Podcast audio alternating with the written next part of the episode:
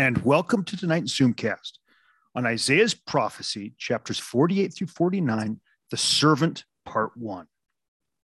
And we will be reading from the Isaiah Institute's translation of Isaiah tonight.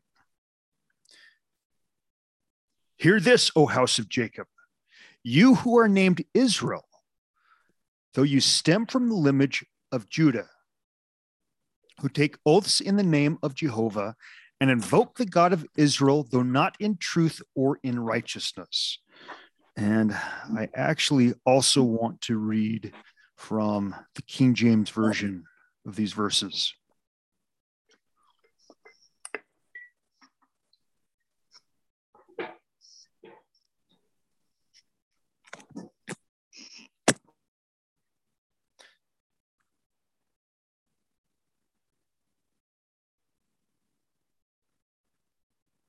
All right, in the King James Version, hear this, O house of Jacob, which are called by the name of Israel and are come forth out of the waters of Judah,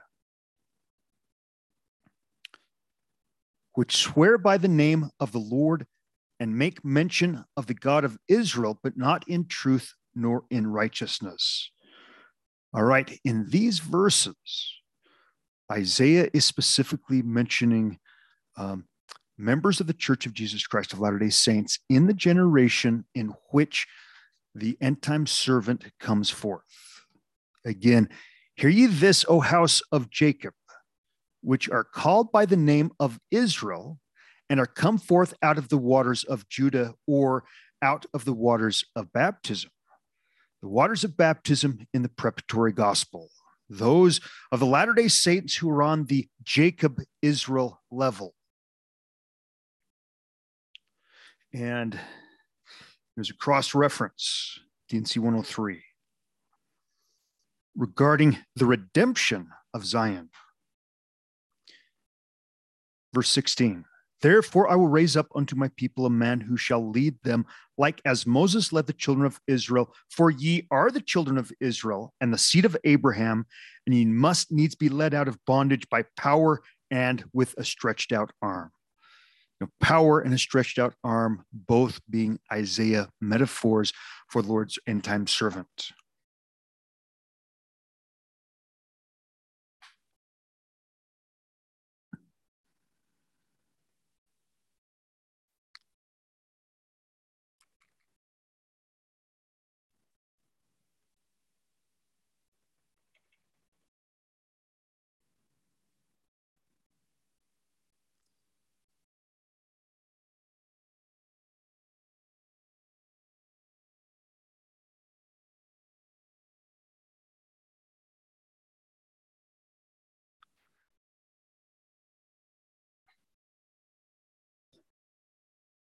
And again, from the Isaiah Institute's translation, hear this, O house of Jacob, you who are named Israel, though you stem from the lineage of Judah, who take oaths in the name of Jehovah and invoke the God of Israel, though not in righteousness or in truth.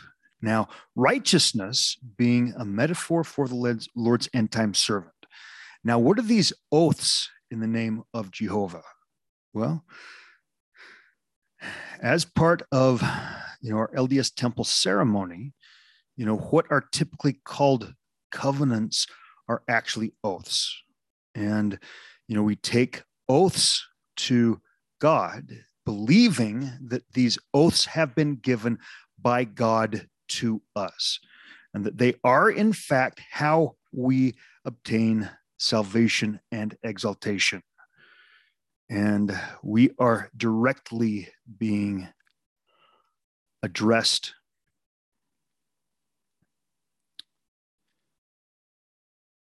In this, those who come out of the waters of baptism, who are taking oaths in the name of Jehovah and invoking the God of Israel, though not in truth or in righteousness, meaning that these oaths that we're being given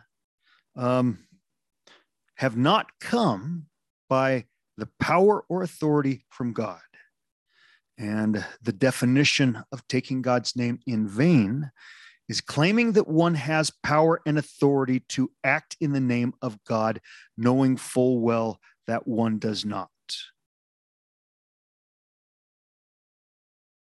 Who call yourselves of the holy city or of Zion. Now, as a cross-reference, let's go to 2 Nephi 28.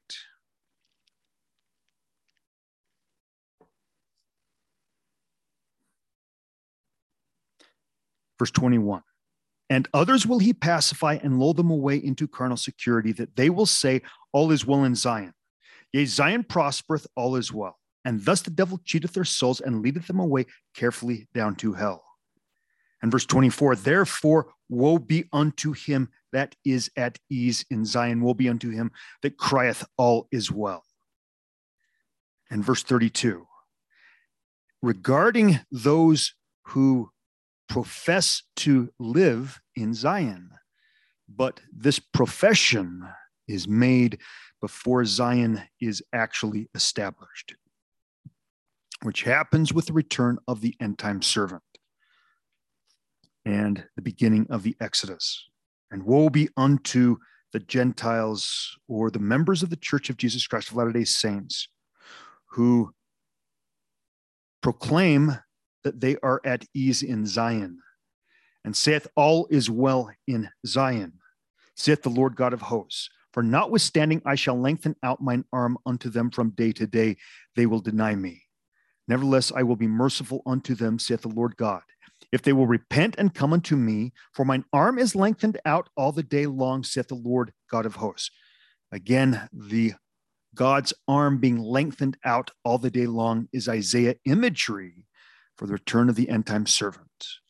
So the meaning here is that only the Lord's end-time servant has the power and proper authority from God to reinstitute the true oaths and covenants with God, who take oaths in the name of Jehovah and invoke the God of Israel, though not in truth or in righteousness, meaning truth and righteousness of the end-time servant is where the true oaths will come from.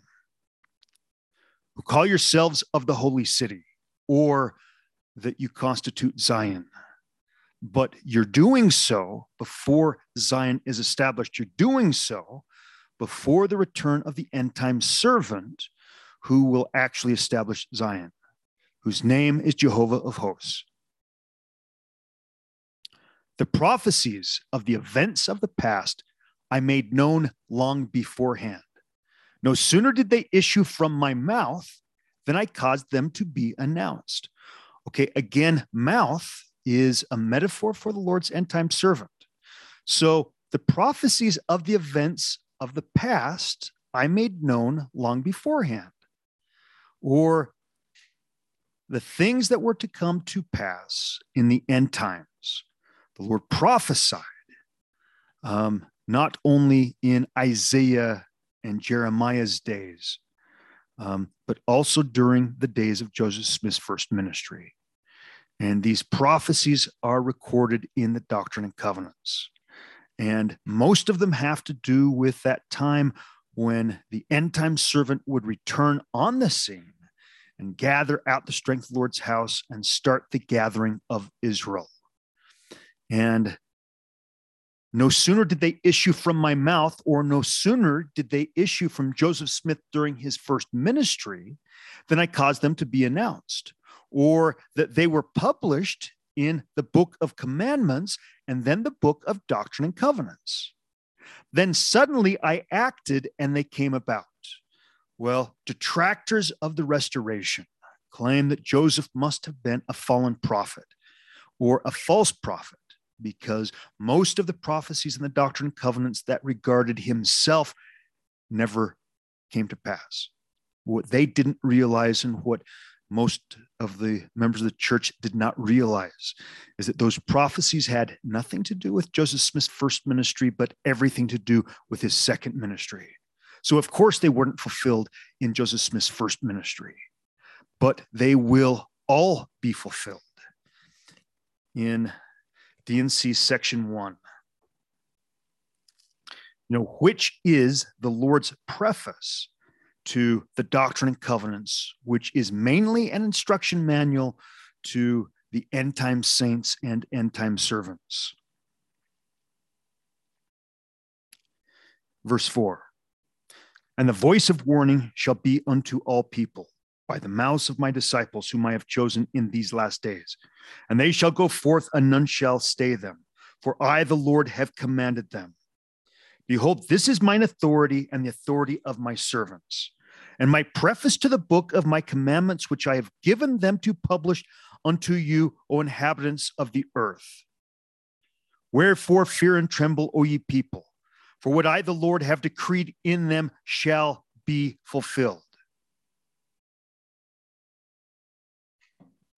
They shall all be fulfilled. And they are true prophecies and true revelations. Again, verse 3 in Isaiah 48. The prophecies of the events of the past I made known long beforehand. So, Old Testament prophets, New Testament prophets. No sooner did they issue from my mouth, and also from Joseph Smith, recorded in the Book of Commandments, Doctrine and Covenants, then I caused them to be announced. They were published. Then suddenly, going forward to the return of the end time servant, when he comes on the scene, it will be suddenly. Then suddenly I acted, and they came about. And one of the things that the end time servant will do to announce his return will be to declare that the prophecies which were written, you know, concerning himself have now been fulfilled. For I knew how stubborn you were. Your neck was an iron sinew, your brow brazen. Now, who is the Lord talking to? Well, the Lord is talking to the same people that he introduced this chapter to, namely the members of the Church of Jesus Christ of Latter-day Saints. I knew how stubborn you were. Your neck was an iron sinew, referring to the men in the church being unwilling to take upon themselves the yoke of Christ, and instead of offering up the sacrifice of a broken heart and contrite spirit, hardening their hearts. Your brow brazen, referring to the women of the church, also being unwilling to offer up the sacrifice of broken heart and contrite spirit. Now, this sentiment is also expressed in D&C 45. Verse 28, and when the times of the Gentiles is come in, a light shall break forth among them that sit in darkness, and it shall be the fullness of my gospel. Okay, the time of the Gentiles coming in is the end time servant opening again the heavens, knowledge of the doctrine of Christ again being proclaimed, and the possibility again of the baptism of fire, baptism of the Holy Ghost being possible. And in that generation shall the times of the Gentiles be fulfilled. This is all about Joseph Smith's second ministry. Verse 29, but they, the members of the church, both the men who have their necks are as iron sinew, and the women whose brows are brazen, but they receive it not, for they perceive not the light, and they turn their hearts from me because of the precepts of men.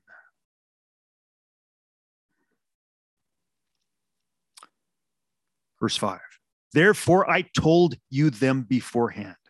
I announced them to you before they transpired, lest you should say, my idols did it. My graven and wrought images caused it. Well, one of the main forms of idolatry of the Latter-day Saints is called out by Nephi, again in Second Nephi 28, verse 31. Cursed is he that putteth his trust in man, or maketh flesh his arm, or shall hearken unto the precepts of men, save their precepts shall be given by the power of the Holy Ghost. So one of the main idolatries of the Latter-day Saints is we accept as the word of God and for doctrine that which is spoken not by the power and authority of the Holy Ghost. And therefore we place our trust in man, we make flesh our arm, and we hearken to the precepts of men. And therefore, D&C 45:29, but they receive it not, i.e. the fullness of the gospel, the light breaking forth among them that sit in darkness. For they perceive not the light, and they turn their hearts from me because of the precepts of men. Isaiah 48, verse 4, for I knew how stubborn you were. Your neck, you men, was as iron sinew. Your brow, you women, was brazen. Therefore I told you them beforehand. I announced them to you before they transpired, lest you should say, my idols did it, my graven and wrought images caused it. Lest you should say that the light breaking forth among them that sit in darkness was a result of those who speak not by the power and authority of the Holy Ghost, but blaspheme against God in the midst of his house. The midst of his house, you know, as defined in D&C 101, being among the members of the church. Verse 6, but you have heard the whole vision. How is it that you do not proclaim it?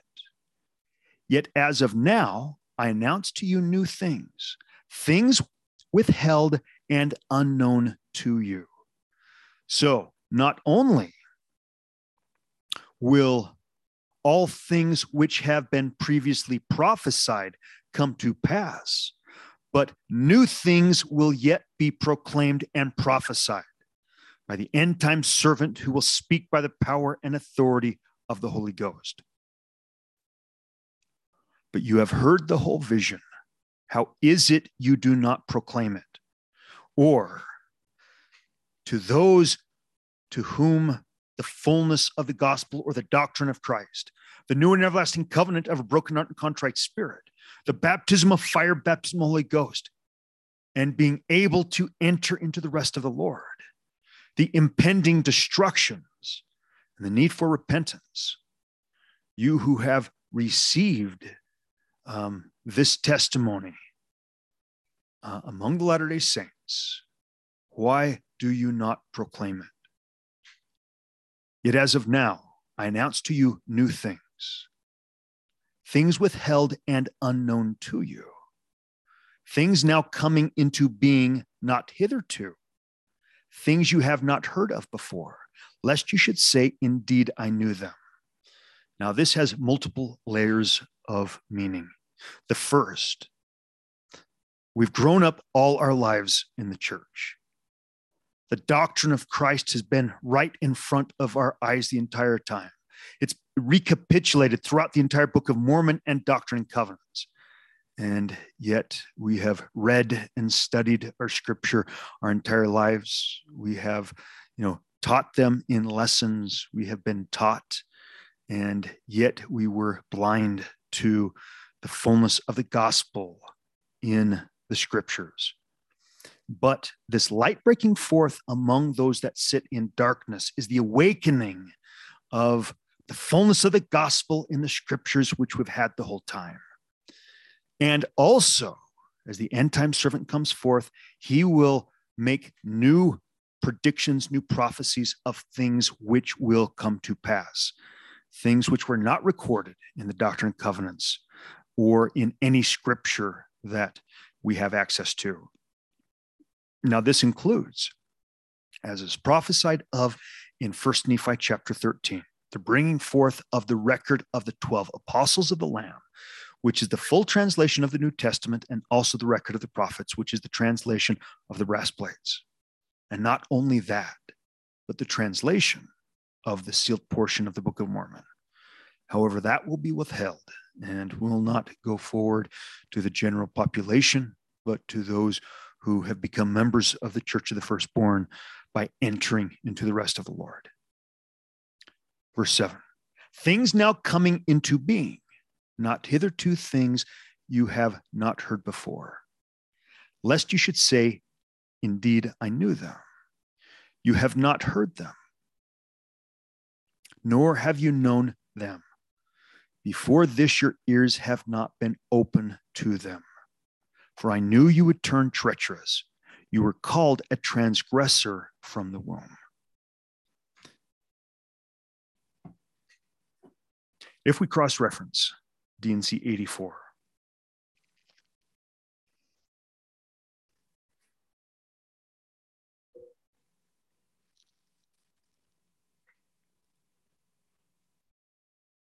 verse 54, and your minds in time past have been darkened. Now this revelation was given to the saints in 1832. Your minds in time past have been darkened because of unbelief and because you have treated lightly the things that you have received, which vanity and unbelief have brought the whole church under condemnation. And this condemnation resteth upon the children of Zion, even all. And they shall remain under this condemnation until they repent and remember the new covenant, even in the Book of Mormon, and the former commandments which I have given unto them, not only to say, but to do according to that which I have written, that they may bring forth fruit meet for their father's kingdom, otherwise there remaineth a scourge and judgment to be poured out upon the children of Zion. For shall the children of the kingdom pollute my holy land? Verily I say unto you, nay. Or in other words, this has reference to the doctrine of eternal lives, that God has been working with his people for a very long time, and he keeps bringing them back and giving them opportunity. And they embrace a portion of the truth, but reject the fullness time after time after time. Again, D&C 103. Verse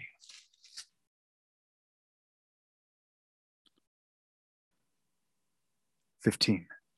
Behold, I say unto you, the redemption of Zion must needs come by power. Verse 17. For ye are the children of Israel and of the seed of Abraham, and ye must needs be led out of bondage by power and with a stretched out arm. And D&C 101.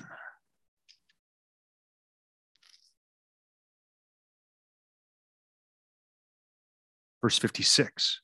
Talking about the time of the return of the servant and the servants and the gathering out of the strength of the Lord's house.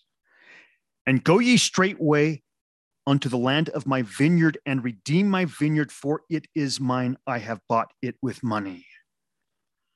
Now it's important to understand that celestial doctrine is never talked about in plainness in scripture intended for a telestial or terrestrial order of the gospel, but there are inferences and references. It's why Christ taught in parable, that the higher meaning might be obscured from those who were not ready to receive it, but that the meat of the gospel might be revealed to all of those who were ready. And it's the same thing in our scripture today. The reality is God has been working with his people, and the implication is the same people from generation to generation to generation, that in the end, he finally might have a group of people ready to receive him.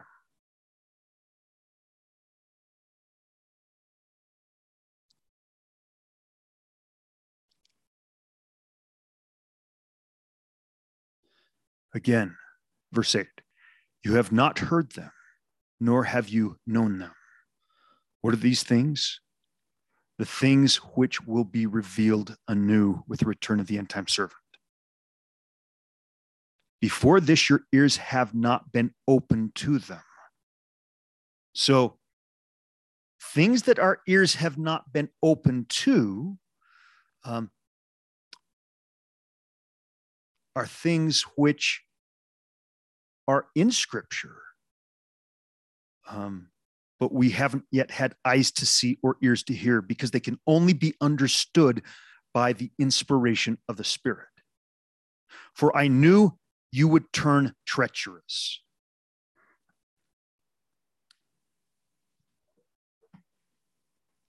So regarding this knowing that you would turn treacherous, if we go back to the Book of Commandments,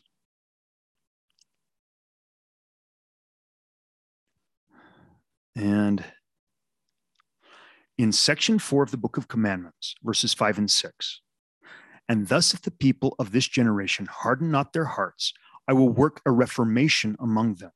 I will establish my church like unto the church which was taught by my disciples in the days of old. And now if this generation do harden their hearts against my word, behold, I will deliver them up unto Satan. Now this is given in 1829. Or in other words, I knew that you would turn treacherous. For he reigneth and hath much power at this time. For he hath got great hold upon the hearts of the people of this generation. And not far from the iniquities of Sodom and Gomorrah do they come at this time. And behold, the sword of the justice hangeth over their heads. And if they persist in the hardness of their hearts, the time cometh that it must fall upon them. Behold, I tell you these things, even as I also told the people of the destruction of Jerusalem. And my word shall be fulfilled at this time as it hath hitherto been verified. This is a prophecy of the second abomination of desolation. The first abomination of desolation was carried out by Titus in AD 70. And Christ during his mortal ministry had warned the Jews that an abomination of desolation was coming. And truly those who took the Holy Spirit as their guide removed themselves from that city before the devastation of the sword of the Romans came upon them. And just as their Christ prophesied to, his people during his mortal ministry of the coming abomination of desolation, so has it been prophesied to the Latter-day Saints. If we go to D&C 88.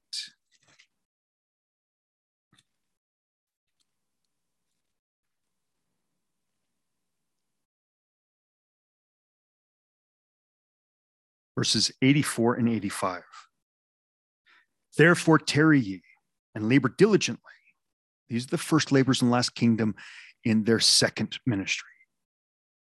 That you may be perfected in your ministry to go forth among the Gentiles for the last time, or among the members of the Church of Jesus Christ of Latter-day Saints for the last time. Because the Latter-day Saints of today are as the Jews of the days of Jesus Christ. The leadership of those peoples were the legal administrators of the gospel. But both groups of leadership had wandered far from our Lord and Savior Jesus Christ and had replaced the worship of the true and living God with a proximity of his gospel, which they created so that they could control. And they removed the sonship and daughtership which God offers through the baptism of fire, baptism of the Holy Ghost. They removed the understanding that after one becomes a son and daughter, one might receive the revelation to be instructed about how to enter into the rest of the Lord. They removed the understanding about the true nature of the Messiah and exactly how he saves his people.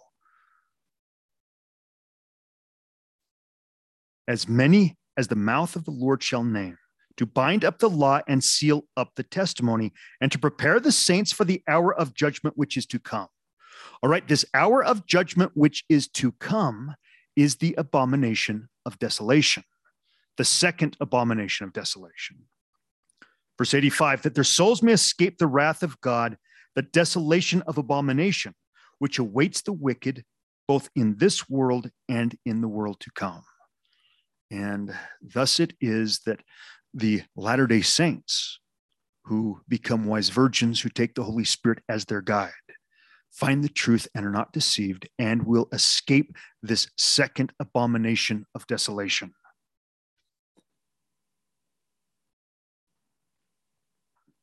All right, back in Isaiah.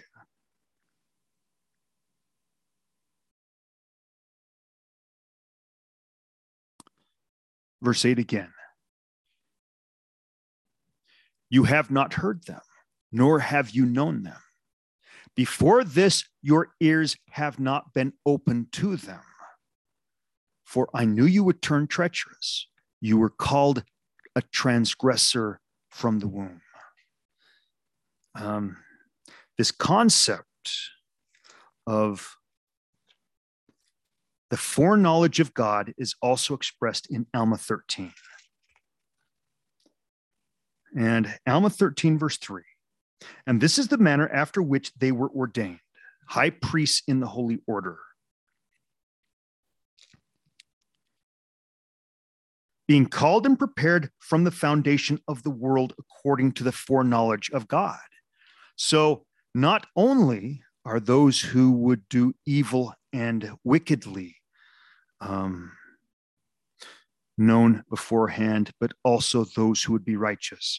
Now, Alma is about to tell us, how this knowledge comes forth to God. The foreknowledge of God, on account of their exceeding faith and good works, in the first place being left to choose good or evil. Therefore, they, having chosen good and exercised exceedingly great faith, are called with a holy calling, yea, with that holy calling which was prepared with and according to a preparatory redemption for such. So this foreknowledge of God is based on, in the first place, being left to choose between good and evil. Now, the setting is before the foundation of the world. We are not left to choose between good and evil in God's presence, or in what we classically define as the pre-earth life. We are only left to choose between good and evil when we take upon ourselves a coat of skins and have that veil of forgetfulness drawn across our minds, or come into immortality.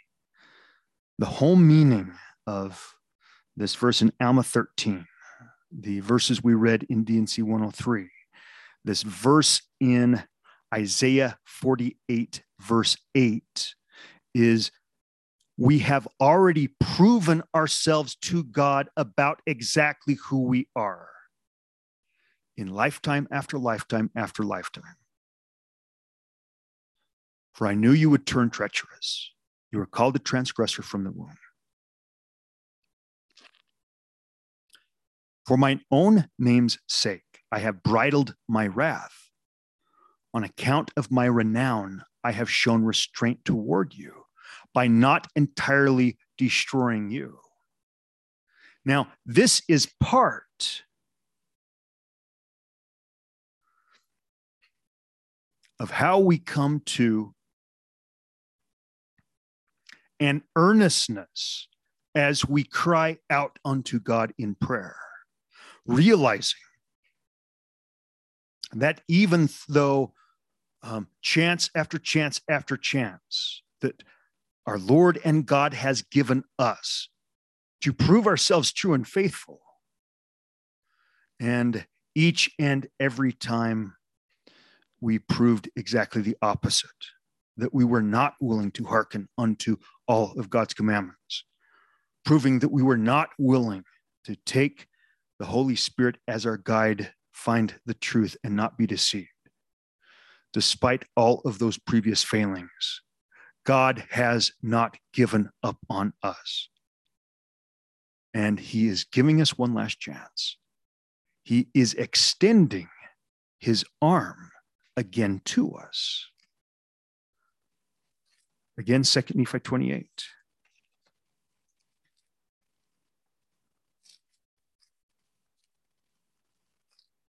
Verse 32. Woe be unto the Gentiles or Latter-day Saints, saith the Lord God of hosts, for notwithstanding I shall lengthen out mine arm unto them from day to day, they will deny me. Now, this isn't talking about just this time. This is talking about over the generations. He has reached his arm out to the exact same people over and over and over again. They will deny me. Nevertheless, I will be merciful unto them, saith the Lord God, if they will repent and come unto me. For the Lord is extending one last chance. For mine arm is lengthened out all the day long, saith the Lord God of hosts. And again, D&C 103.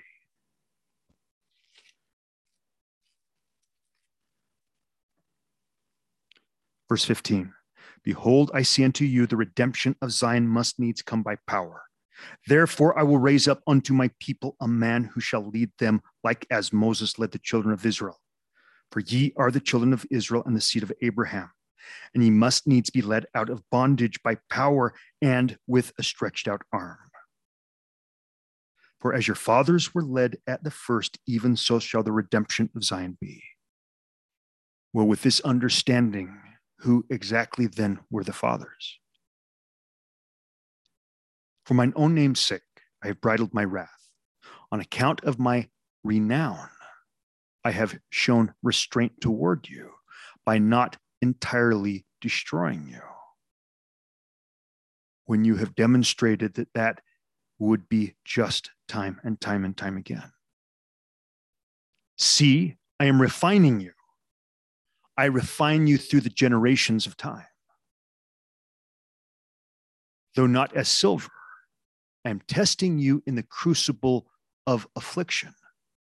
For my own sake, on my own account, I do it, that my name be not dishonored, nor my glory, which I give to no other. The Lord God will save his people. Ultimately, his people are those who enter into and keep covenant with him. Those who do take the Holy Spirit as their guide, therefore they find the truth and are not deceived. But he's very patient with us from generation to generation to generation. Verse 12, hear me, O Jacob and Israel, whom I have called. He's talking to the Latter-day Saints. I am he who was at the first, and I am he who is at the last. It was by my hand that founded the earth, my right hand that stretched out the heavens.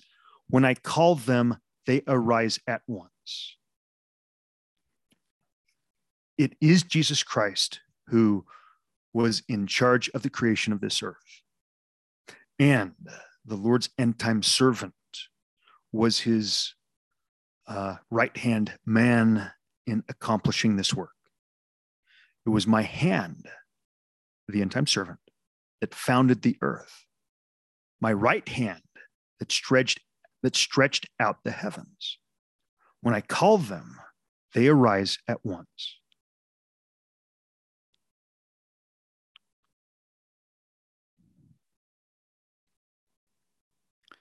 All of you, assemble and hear, who among you foretold these things. It is him who Jehovah loves. Or in other words, it is the Lord's end-time servant who prophesied during his first ministry that all these things would come to pass.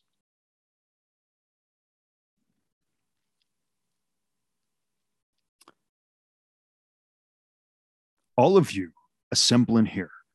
Who among you foretold these things? It is him who Jehovah loves. Now, this terminology of whom Jehovah loves, or beloved. These are terms that pertain to men like John the Beloved or John the Revelator, the Lord's end-time servant. Enoch, Jacob, and others throughout time, who shall perform his will in Babylon. What is the Lord's will in Babylon?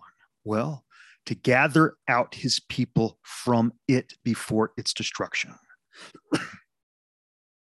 Just as Abraham was sent into Sodom and Gomorrah to call out Lot and his family on the eve of destruction, so that is the job of the Lord's end-time servant. His arm shall be against the Chaldeans, or the people of Babylon. Now, his arm shall be against the Chaldeans. Now, this has double fulfillment. First, the Lord's left hand, the Lord's left arm, is the king of Assyria, king of Babylon. He who is allowed to be empowered to destroy the world, to destroy the wicked. But before that happens, the Lord's right arm seals up unto destruction those who will not hearken unto their Lord and their God. Helaman chapter 10, verse 6. This is the sealing of the second order of Melchizedek priesthood, which the end-time servant receives before he comes on the scene. Behold, thou art Nephi, and I am God. Behold, I declare it unto thee in the presence of mine angels, that ye shall have power over this people, and shall smite the earth with famine and with pestilence and destruction, according to the wickedness of this people. And verse 10, and behold, if ye shall say that God shall smite this people, it shall come to pass. And now, behold, I command you that ye shall go and declare unto this people that thus saith the Lord God, who is the Almighty, except ye repent, ye shall be smitten even unto destruction. It's the Lord's servant who's given the task and the responsibility to seal up both to deliverance and to destruction. And then the destruction is executed by the Lord's left hand, the king of Assyria, the king of Babylon.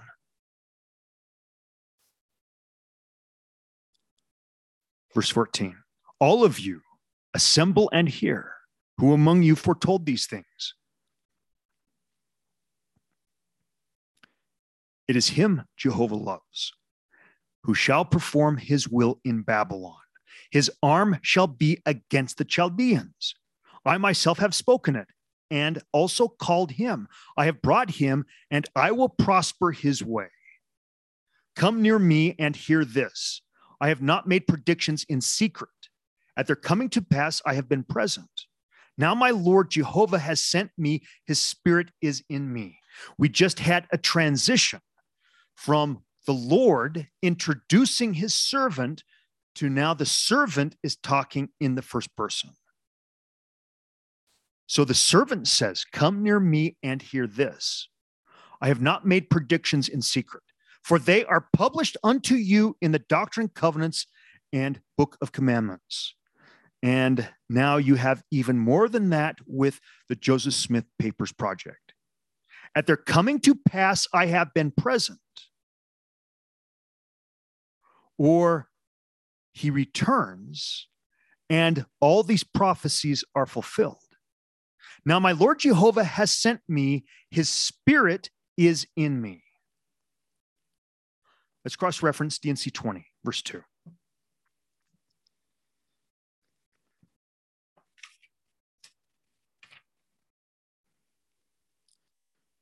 Which commandments were given to Joseph Smith, Jr., who was called of God and ordained an apostle of Jesus Christ to be the first elder in this church.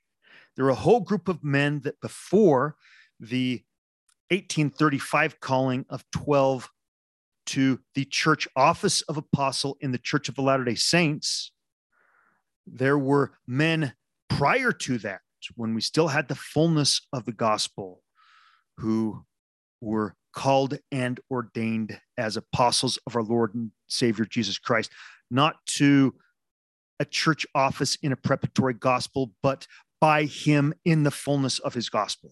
And Joseph Smith was the first of these.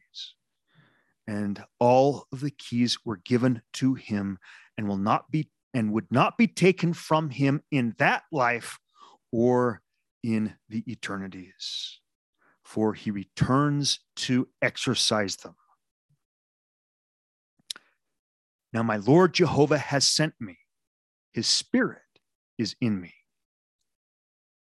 Thus says Jehovah, the Holy One of Israel, your Redeemer, I, Jehovah, your God, instruct you to do to, I, Jehovah, your God, instruct you to your good, guiding you in the way you should go.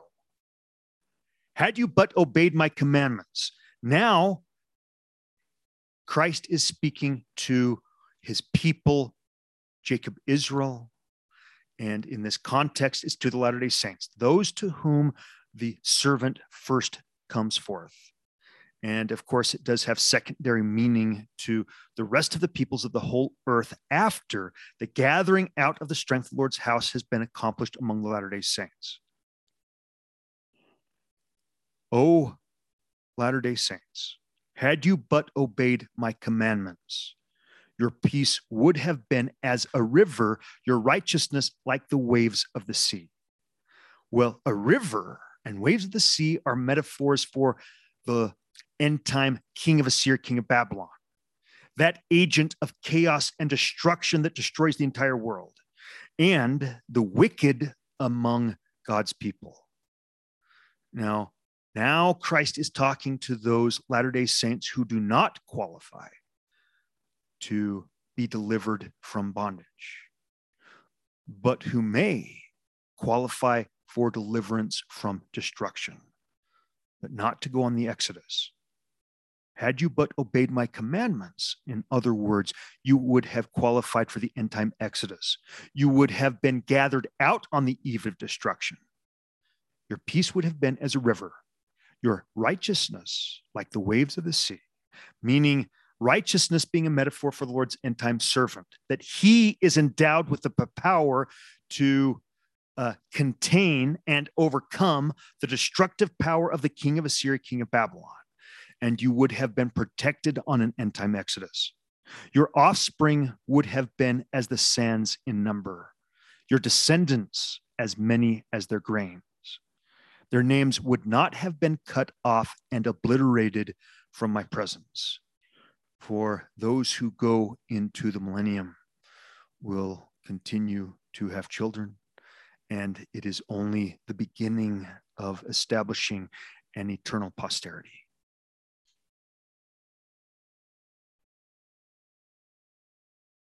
This also has reference to the people living in this generation who have been given a second chance, who are back again for one last chance, had they this time taken the Holy Spirit as their guide, therefore found the truth and had not been deceived, they would have made it and would not suffer destruction and bondage, for which there is no deliverance. Now, their names would not have been cut off and obliterated from my presence.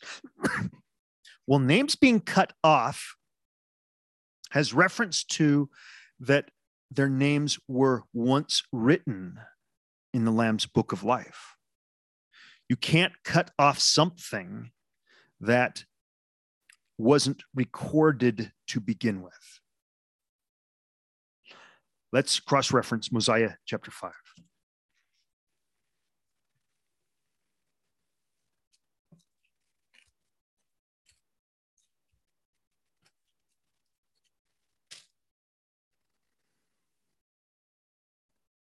Verses 7 through 12. And now because of the covenant which you have made, this is King Benjamin's people, now in the middle of receiving the baptism of fire, baptism of the Holy Ghost. And now because of the covenant which you have made, ye shall be called the children of Christ, his sons and his daughters. All right, this again has reference, Isaiah 48, the end of verse 19, to the doctrine of eternal lives, that at one time they had indeed taken upon them the name of Christ. The only way to take upon you the name of Christ is to receive the baptism of fire, baptism of the Holy Ghost. And now because of the covenant which ye have made, ye shall be called the children of Christ, his sons and his daughters. For behold, this day he hath spiritually begotten you, For you say that your hearts are changed through faith on his name. Therefore you're born of him and have become his sons and his daughters. And under this head ye are made free. And there is no other head whereby ye can be made free. There is no other name given whereby salvation cometh.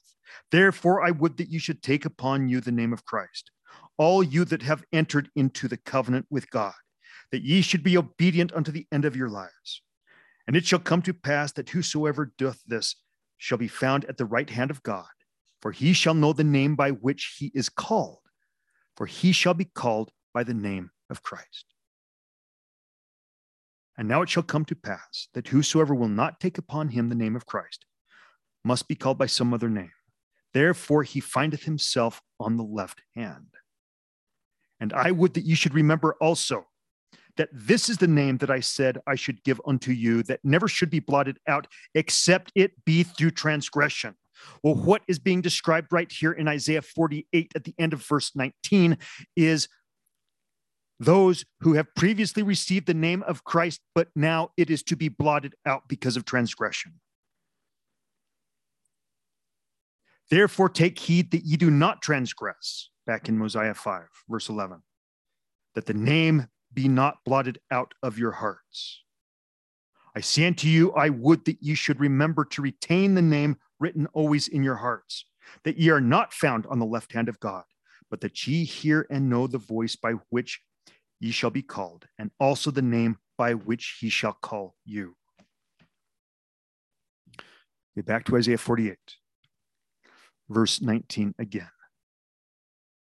Your offspring would have been as the sands in number, your descendants as many as their grains, because you had previously taken upon you the name of Christ. And all you had to do was again take the Holy Spirit as your guide. But you would not. Therefore, your names are obliterated from my presence. Verse 20. Go forth out of Babylon, flee from Chaldea, make this announcement with resounding voice, broadcast it to the end of the earth. Say, Jehovah has redeemed his servant Jacob. So for those who would assert that we should not be talking about the return of the Lord's end-time servant, here is Jesus Christ himself proclaiming, go forth out of Babylon, flee from Chaldea, make this announcement with resounding voice. Broadcast it to the end of the earth, say Jehovah has redeemed his servant Jacob. It is Christ who announces and proclaims that his servant will return and that his servant has returned. They thirsted not when he led them through arid places. He caused water to flow from them, from the rock. He cleaved the rock and water gushed out. Now, Moses is being used as a metaphor for the end-time servant. And in this context, when we put it in conjunction with Second Nephi 25, let's go to Second Nephi 25.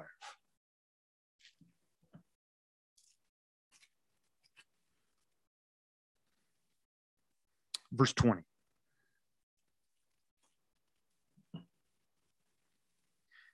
And now, my brethren, I have spoken plainly that ye cannot err.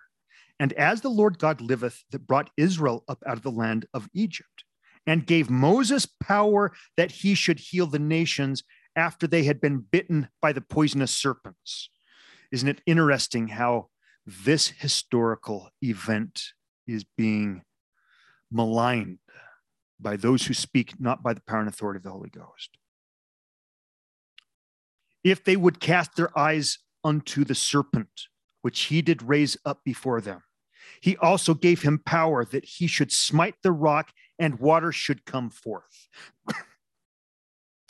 All right, so it is my conclusion that, in our current Old Testament, when it says that Moses, without authorization from God, struck the rock, that water came forth out of it, and that this is why he was cursed, that that was actually a revision of the Deuteronomist, that in fact, he did have full and complete authorization.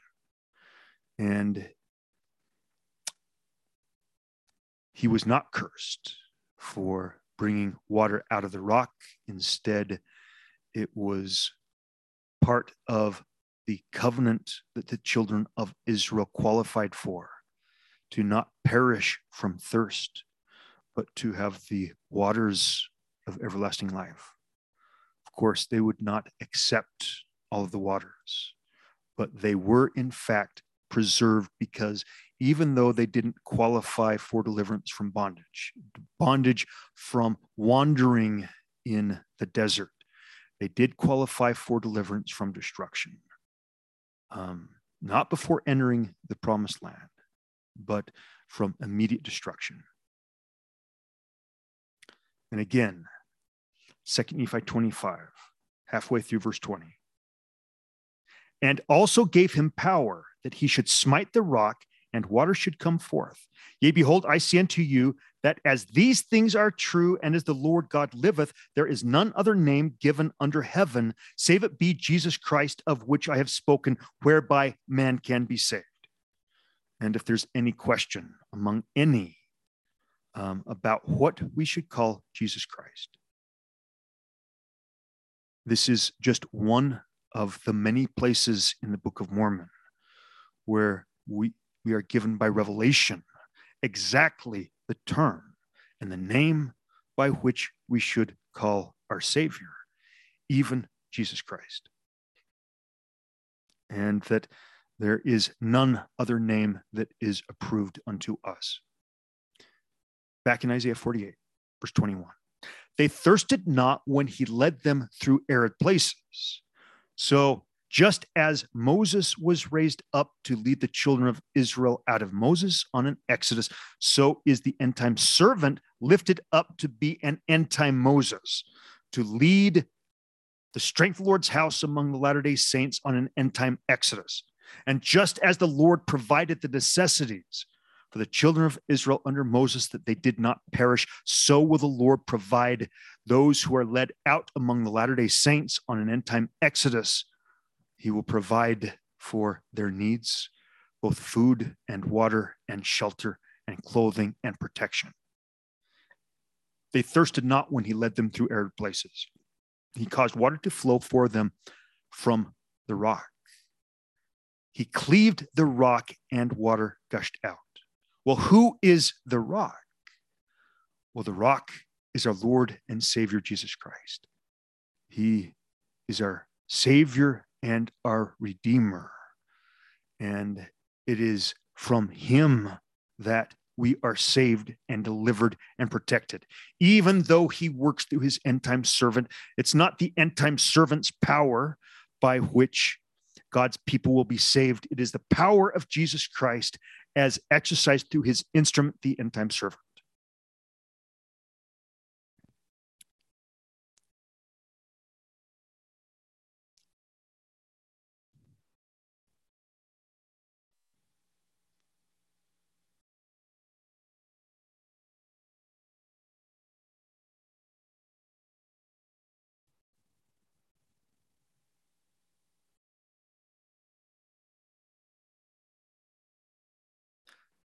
Go forth out of Babylon, flee from Chaldea.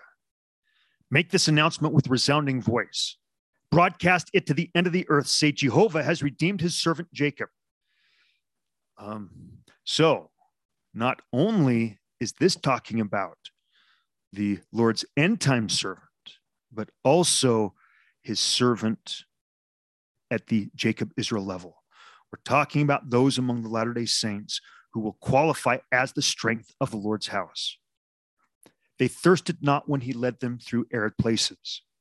He caused water to flow for them from the rock. He cleaved the rock and water gushed out. This having both metaphorical significance and literal significance. that in fact, many of those who were with Moses on the original Exodus will also be part of the end time Exodus. For God has worked with them from generation to generation, that they might receive the maximum amount that they are willing to receive. Verse 22, but there is no peace, says Jehovah, for the wicked. So those who do not qualify as the strength of the Lord's house will not make it. Now let's look at JST Isaiah 42. For I will send my servant unto you who are blind, yea, a messenger to open the eyes of the blind and unstop the ears of the deaf. Well, who are these deaf and blind? Second Nephi 28, verse 14, speaking of the Latter-day Saints. They wear stiff necks and high heads, yea, because of pride and wickedness and abominations and whoredoms. They have all gone astray, save it be a few who are the humble followers of Christ. Nevertheless, they are led that in many instances they do err because they are taught by the precepts of men. And again, in D&C 45.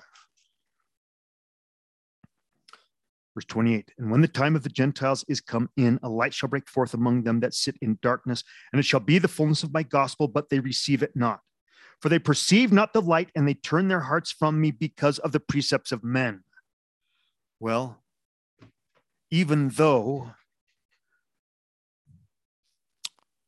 all of us had been taught the precepts of men and therefore had been misdirected, it is the humble followers of Christ, as soon as they hear the fullness of the gospel, as soon as they hear the truth preached by the power and authority of the Holy Ghost, as soon as the light breaks forth upon them and they read the scriptures and they see the fullness of the gospel and the prophecies contained therein, they receive it with gladness and they repent and they return. You know, these are not the wicked among Jacob Israel. And they do qualify for deliverance from destruction and also from bondage. Back to JST. Isaiah 42, 19. For I will send my servant unto you who are blind, yea, a messenger to open the eyes of the blind. Or in other words, to those when the fullness is declared to you, you will receive it with gladness and enter into the new covenant, and will repent and return, and unstop the ears of the deaf. And they shall be made perfect, notwithstanding their blindness, if they will hearken unto the messenger, the Lord's servant. Thou art a people, seeing many things, but thou observest not, opening the ears to hear, but thou hearest not. The Lord is not well pleased with such a people, but for his righteousness' sake, he will magnify the law and make it honorable. Righteousness being a metaphor for the Lord's end-time servant. So the Lord's end-time servant is literally pleading the cause of his people before the Lord, that vengeance may be halted, that the destruction may be delayed until all those who will receive have received the fullness of the gospel. The Lord is not well pleased with such a people, verse 22. But for his righteousness' sake, he will magnify the law and make it honorable. Thou art a people robbed and spoiled. Thine enemies, all of them, have snared thee in holes, and they have hid thee in prison houses. They have taken thee for a prey, and none delivereth for a spoil, and none saith restore. Well, who are these robbers and these despoilers? Who are these enemies? Well, they're referred to in D&C 101.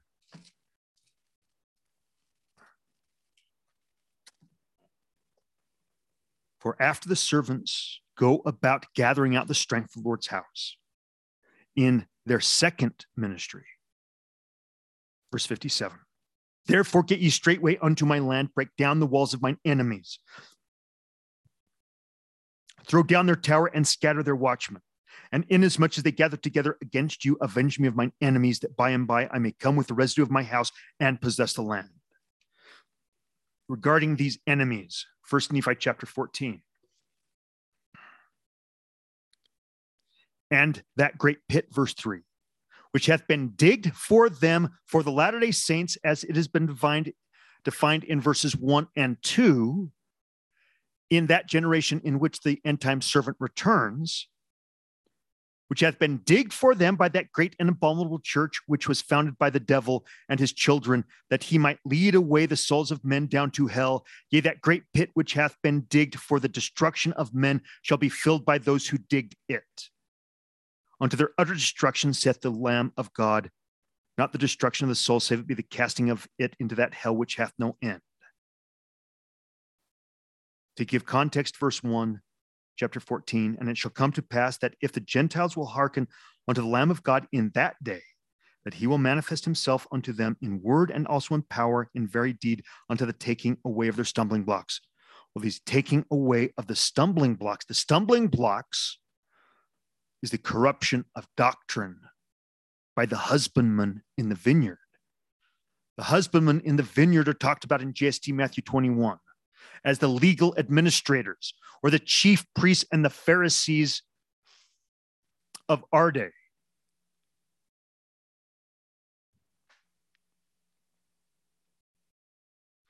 Now, Jacob 5,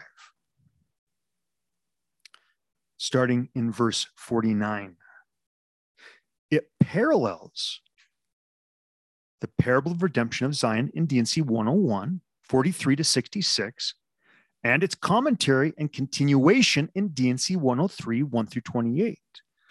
So Jacob 5, 49 through 77.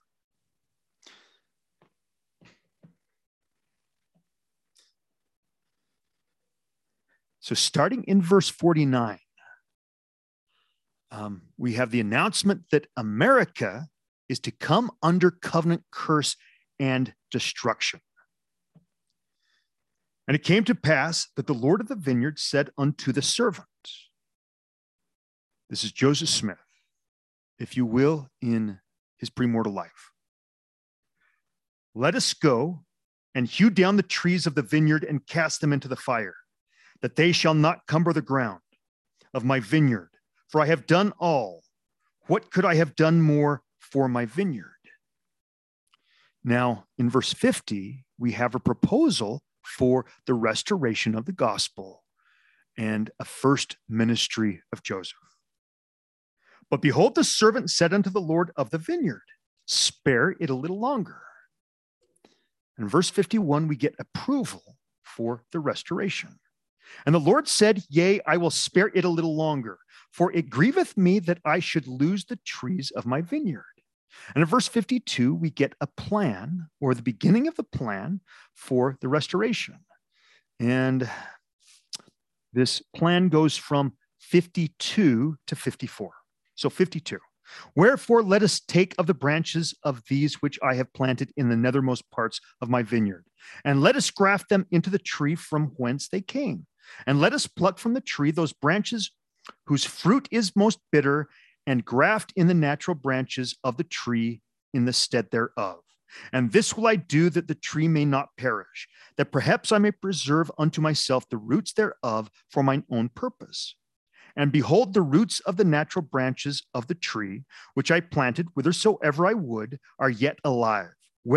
Wherefore, that I may preserve them also for mine own purpose, I will take of the branches of this tree, and I will graft them in unto them.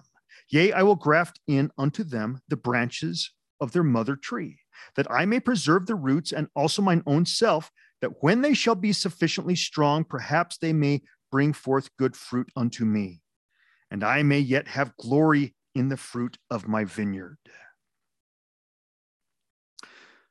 Now, starting in verse 55, we have the commencement of Joseph Smith's first mission. And 55 through 57. And it came to pass that they took from the natural tree, which had become wild, and grafted it in unto the natural trees, which had also become wild. And they also took of the natural trees which had become wild and grafted into their mother tree. And the Lord of the vineyard said unto the servant, pluck not the wild branches from the trees, save it be those which are most bitter. And in them ye shall graft according to that which I have said.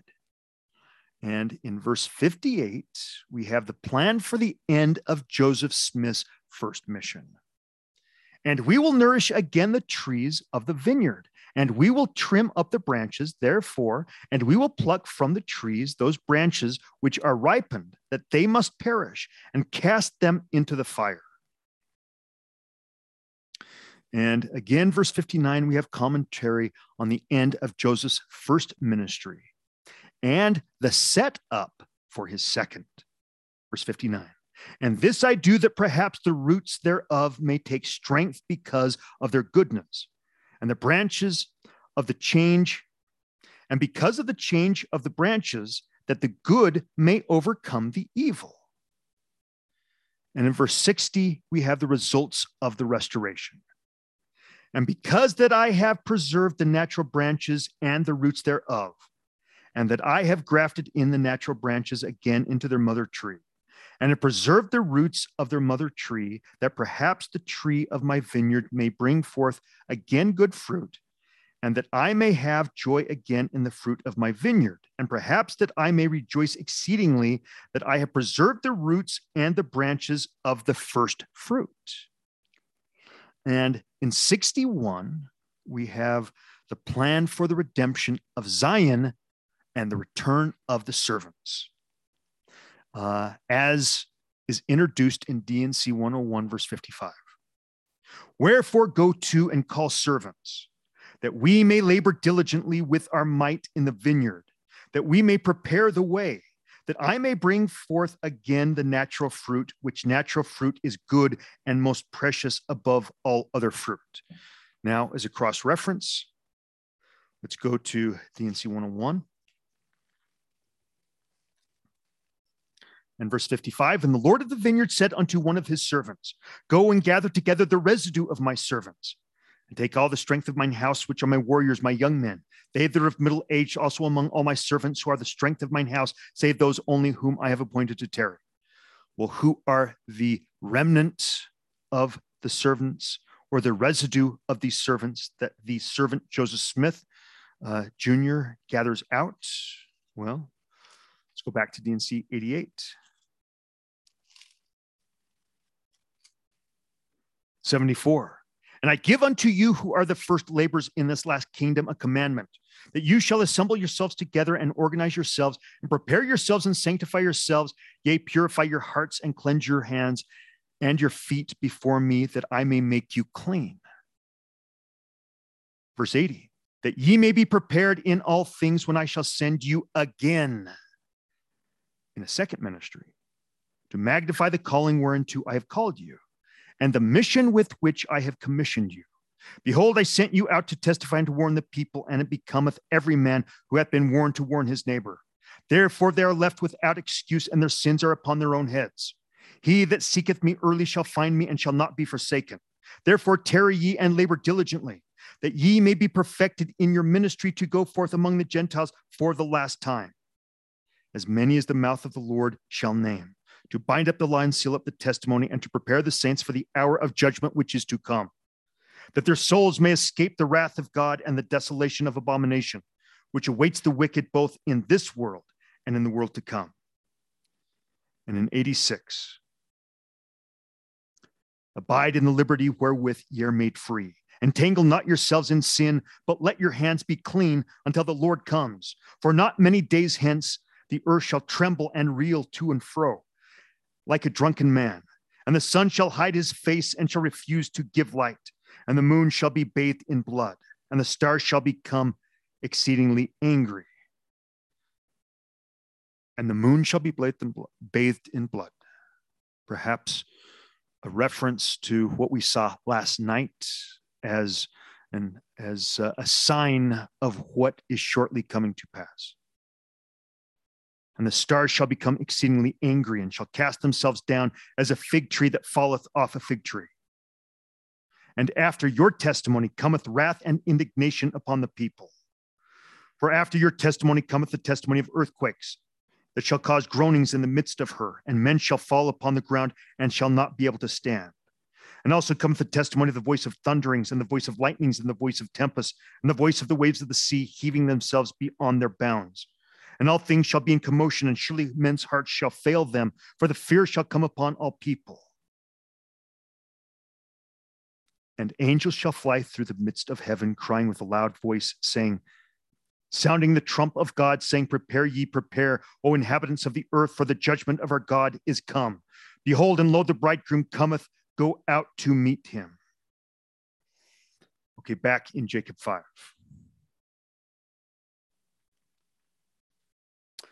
Verse 61. Wherefore go to and call servants, who we have just read about, that we may labor diligently with our might in the vineyard, that we may prepare the way, that I may bring forth again the natural fruit, which natural fruit is good and most precious above all other fruit. Now, we have to also cross-reference JST Matthew 21.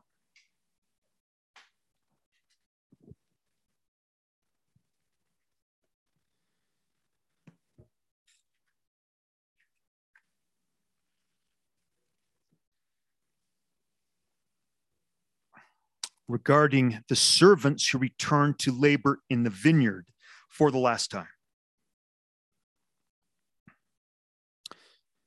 Verse 53, and the kingdom of God shall be taken from them, the Jews of Christ's day, and shall be given to a nation bringing forth the fruits thereof, meaning the Gentiles. This is the restoration of the gospel, both in Joseph's first ministry and in his second ministry. And now talking exclusively about the second ministry. Wherefore, on whomsoever this stone shall fall, it shall grind him to powder. Christ has declared himself the stone. And the motif is the day of the Lord preceding his second coming.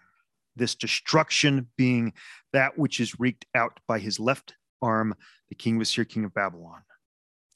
Verse 55 tells us who this stone shall fall on among the leadership of God's covenant people. And then verse 56 tells us whom this stone shall fall and grind them to powder among the membership. And when the Lord thereof of the vineyard cometh, he will destroy those miserable wicked men, talking about the husbandman in the vineyard, or the legal administrators, the chief priests and the Pharisees of the end times. He will destroy these miserable wicked men, and will let again his vineyard unto other husbandmen. Who are these other husbandmen?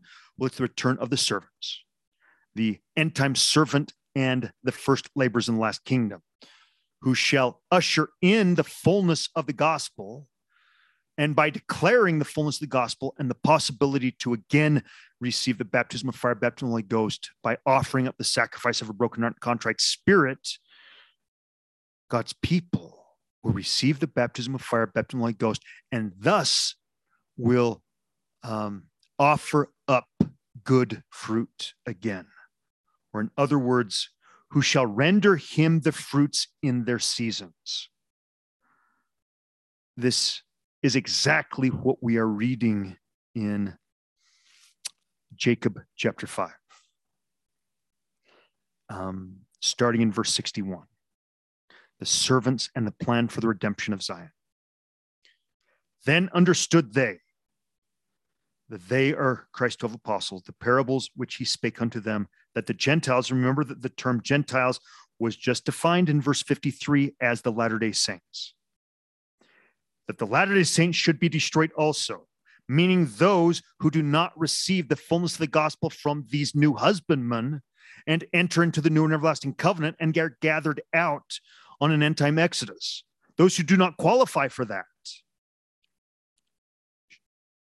that the Latter-day Saints who do not accept the fullness of the gospel should be destroyed, continuing in 56. Also, when the Lord should descend out of heaven to reign in his vineyard, which is the earth and the inhabitants thereof. So now going back to Jacob 5. verse 61. Wherefore go to and call servants, that we may labor diligently with our might in the vineyard, that we may prepare the way that I may bring forth again the natural fruit. Do you see how the metaphors are the same? Which natural fruit is good and most precious above all other fruit. Wherefore let us go and labor with our might this last time. For behold, the end draweth nigh, and this is for the last time that I shall prune my vineyard. Remember, we read in D&C 88 that the first laborers in the last kingdom would return to go among the Gentiles for the last time, which are the Latter-day Saints. Verse 63. Verse 62. So 62, 63, in fact, through 69, we have the plan for the redemption of Zion and the destruction of the terrors. Wherefore, let us go and labor with our might this last time. For behold, the end draweth nigh, and this is the last time that I shall prune my vineyard. Graft in the branches, begin at the last, that they may be first, and that the first may be last. And dig about the trees, both old and young, the first and the last, and the last and the first, that all may be nourished once again for the last time. Now, cross-reference First Nephi chapter 13.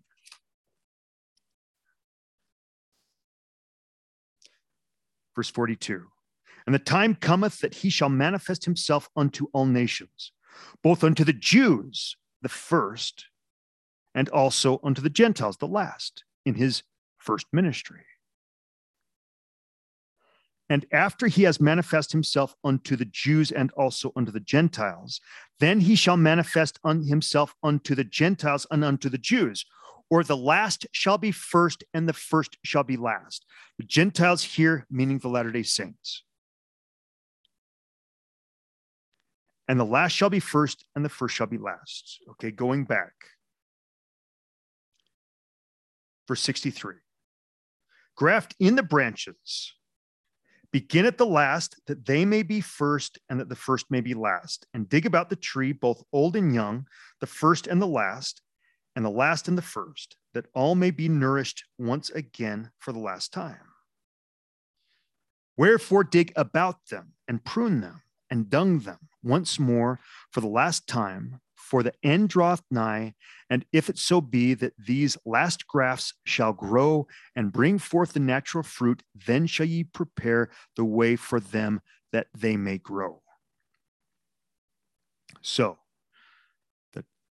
this also has reference to the doctrine of eternal lives, preparing those who will bring forth fruit in the last harvest or during Joseph Smith's second ministry to come forth again. And in 65, we have the continuation of the plan of the redemption of Zion, the gradual elimination of the tares. The good roots will come back as branches, which will bear good fruit. The Lord will use the rejected Latter-day Saint church to further his work. He will keep evil in check. And as they begin to grow, ye shall clear away the branches, which bring forth bitter fruit, according to the strength of the good and the size thereof. And ye shall not clear away the bad thereof all at once, lest the roots thereof should be too strong. For the graft and the graft thereof shall perish, and I lose the trees of my vineyard. And this is why the Lord allowed.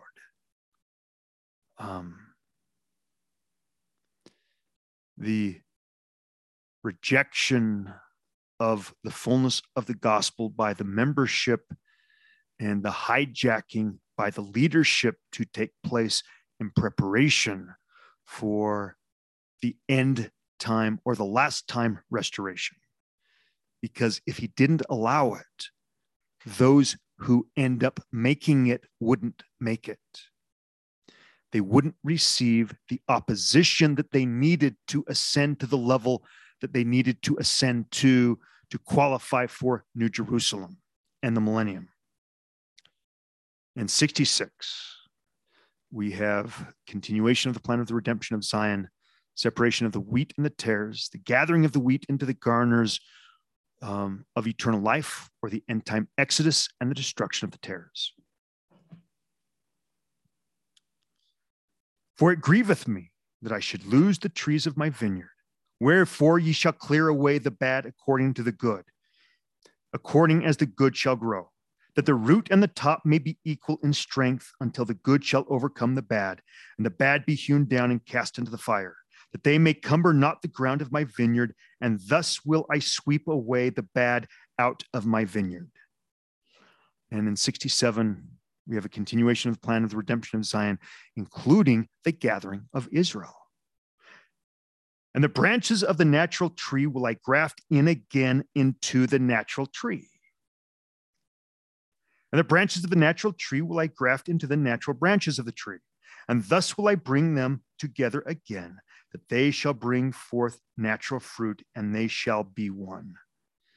And now in verse 69, we have the plan for the destruction of the tares and preparation of the vineyard for those branches who are to bring forth good fruit. And the bad shall be cast away, even out of all the land of my vineyard. For behold, only this once will I prune my vineyard. As a cross-reference, D&C 101.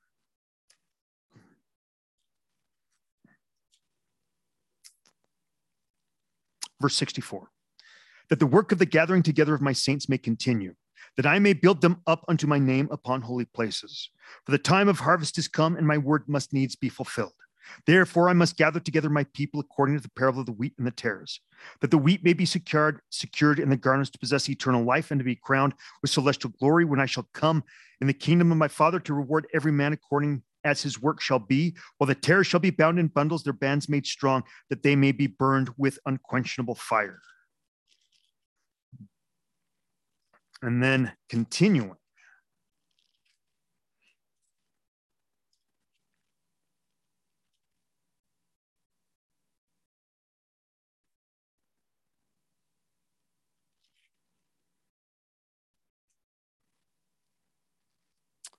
Verse 70 in Jacob 5. And it came to pass that the Lord of the vineyard sent his servant, and the servant went and did as the Lord had commanded him, and brought other servants, and they were few. Or, in other words, D&C 101.55, we have the return of Joseph and the residue of the servants to gather out the strength of the Lord's house. In preparation for the end-time exodus, first the gathering is to be conducted spiritually and then physically.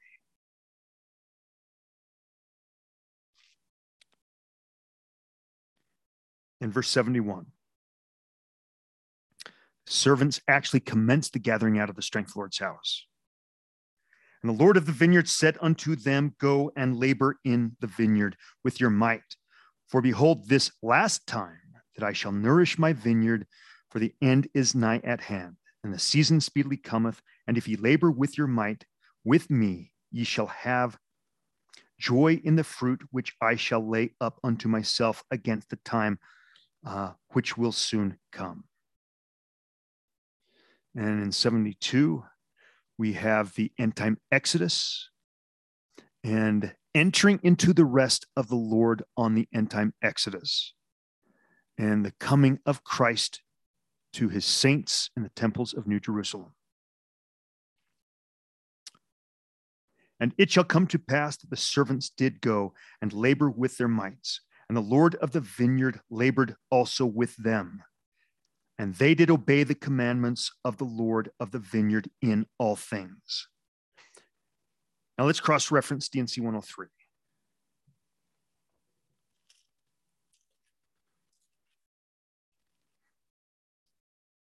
Verse 20, speaking about the end time exodus and those who are on it.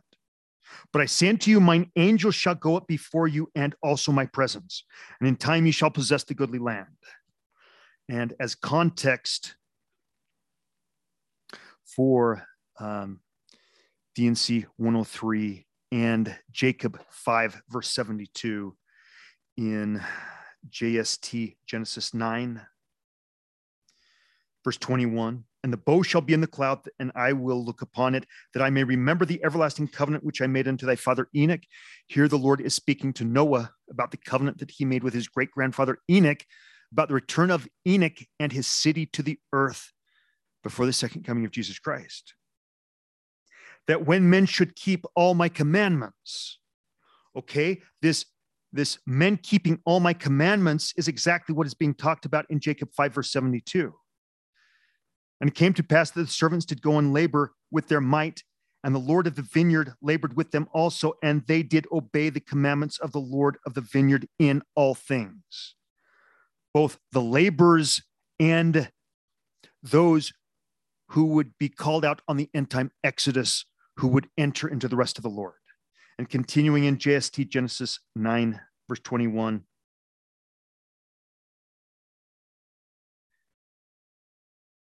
That when men should keep all my commandments, Zion should again come on the earth, the city of Enoch, which I have caught up unto myself. And this is mine everlasting covenant, that when thy posterity shall embrace the truth and look upward, then shall Zion look downward.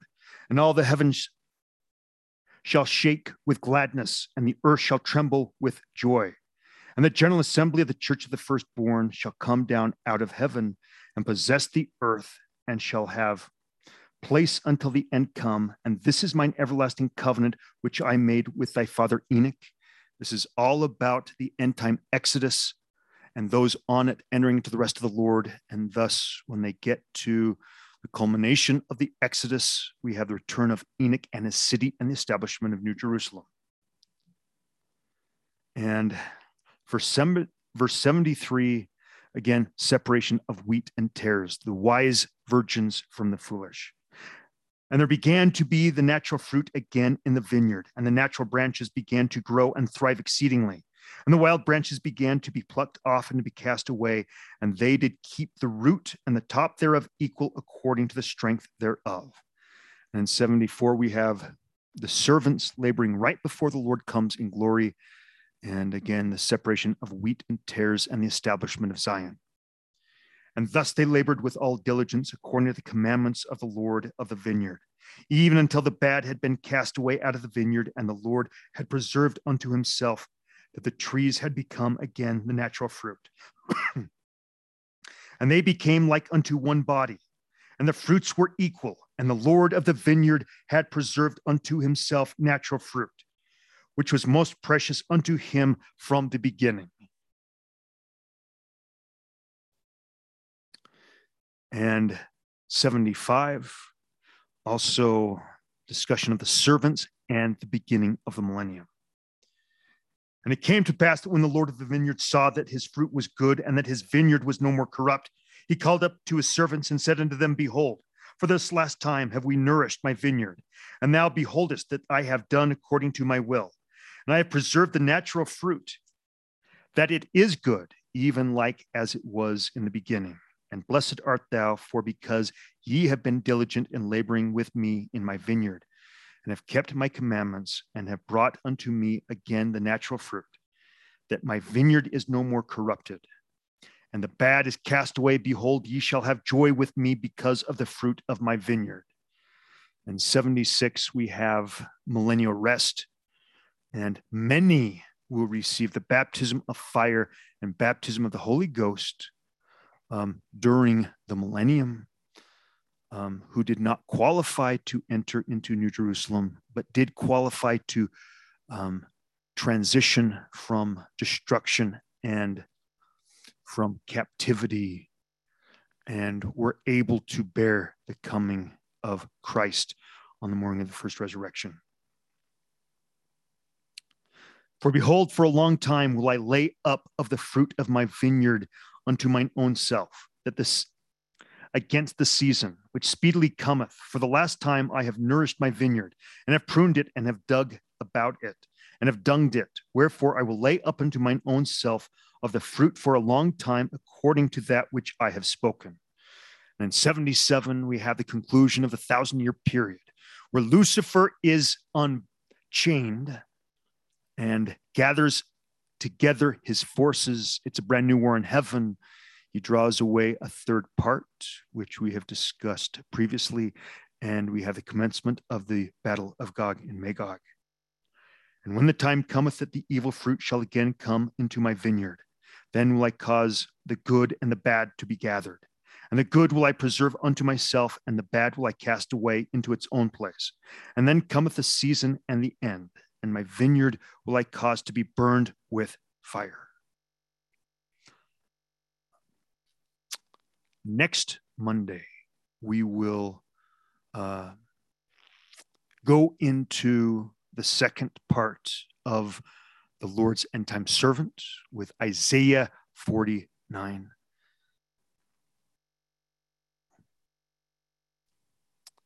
And, you know, I conclude with my testimony that the Lord is in fact in charge, that everything that is playing out is according to prophecy,